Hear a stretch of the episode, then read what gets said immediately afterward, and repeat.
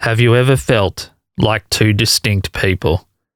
Like you've been broken and slammed back together? I feel for you. I myself am a large, broad shouldered male, covered in the flappy bits of an 80 year old woman.